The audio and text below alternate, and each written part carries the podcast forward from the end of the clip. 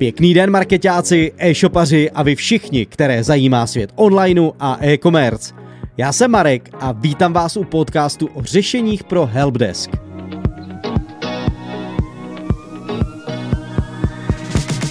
Tento podcast věnuji speciálně firmám, které řeší efektivitu svých zaměstnanců a zároveň chtějí dostat na vyšší úroveň prezentaci svých služeb či produktů. Řeč bude tentokrát o platformách pro nápovědy čili supportu. V posledních měsících jsem v rámci svých pracovních aktivit řešil i jiné oblasti než PPC reklamy. Hledal jsem šikovnou nápovědu, která by reflektovala potřeby klientů a zároveň byla přehledná, dobře ovladatelná a s možností vyhledávání. Pátral jsem po internetu hodně dlouho, až jsem naštívil svoje oblíbené nástroje a zkoumal, jak tuto otázku řeší. Přitom jsem také narazil na poskytovatele zajímavých helpdeskových platform, které vám chci představit. Pokud přemýšlíte, jakou platformu pro online nápovědu zvolit, máte hned dvě možnosti. Určitě je dobré se nejdříve rozhodnout, jestli si přejete ji mít někde u sebe na serveru, či hostovanou jinde.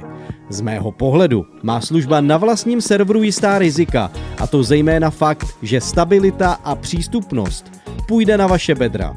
Hostovaná nápověda mi osobně dává větší smysl, protože vám odpadnou starosti a poplatek bývá poměrně často směšný. Pojďme se tedy rovnou podívat na pár typů.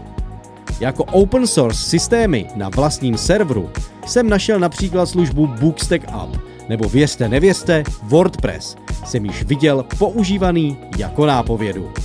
Mezi hostované, tedy placené služby, potom patří například Gitbook, Helpscode nebo Intercom. Startovací balíčky se zde pohybují od 150 korun, ale najdou se i vysoké až za 1600 korun a více. Ani k jedné z nabízených služeb zatím bohužel nemám žádné rady ani doporučení.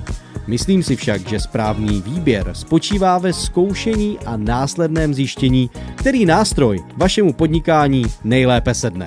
Závěrem ještě chci dodat, že jsem viděl mnohokrát i naprosto vlastní řešení platformy.